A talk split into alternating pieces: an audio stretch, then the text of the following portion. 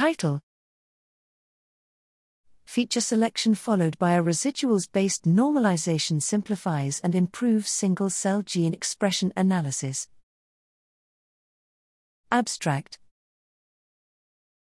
A critical step in the computational analysis of single cell RNA sequencing, SCRNA-seq, counts data is that of normalization, wherein the goal is to reduce biases introduced due to technical sources that obscure the underlying biological variation of interest.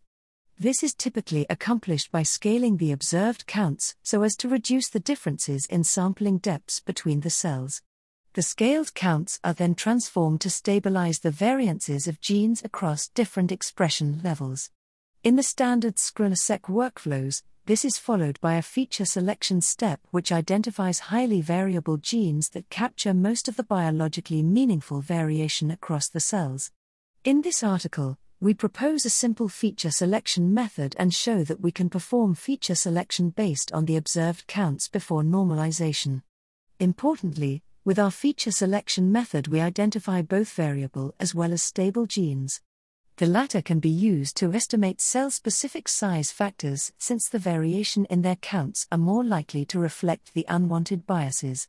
The selection of features prior to normalization also means that we no longer have to rely on the variances of the transformed counts to identify variable genes. This makes it possible to ensure effective variance stabilization during normalization.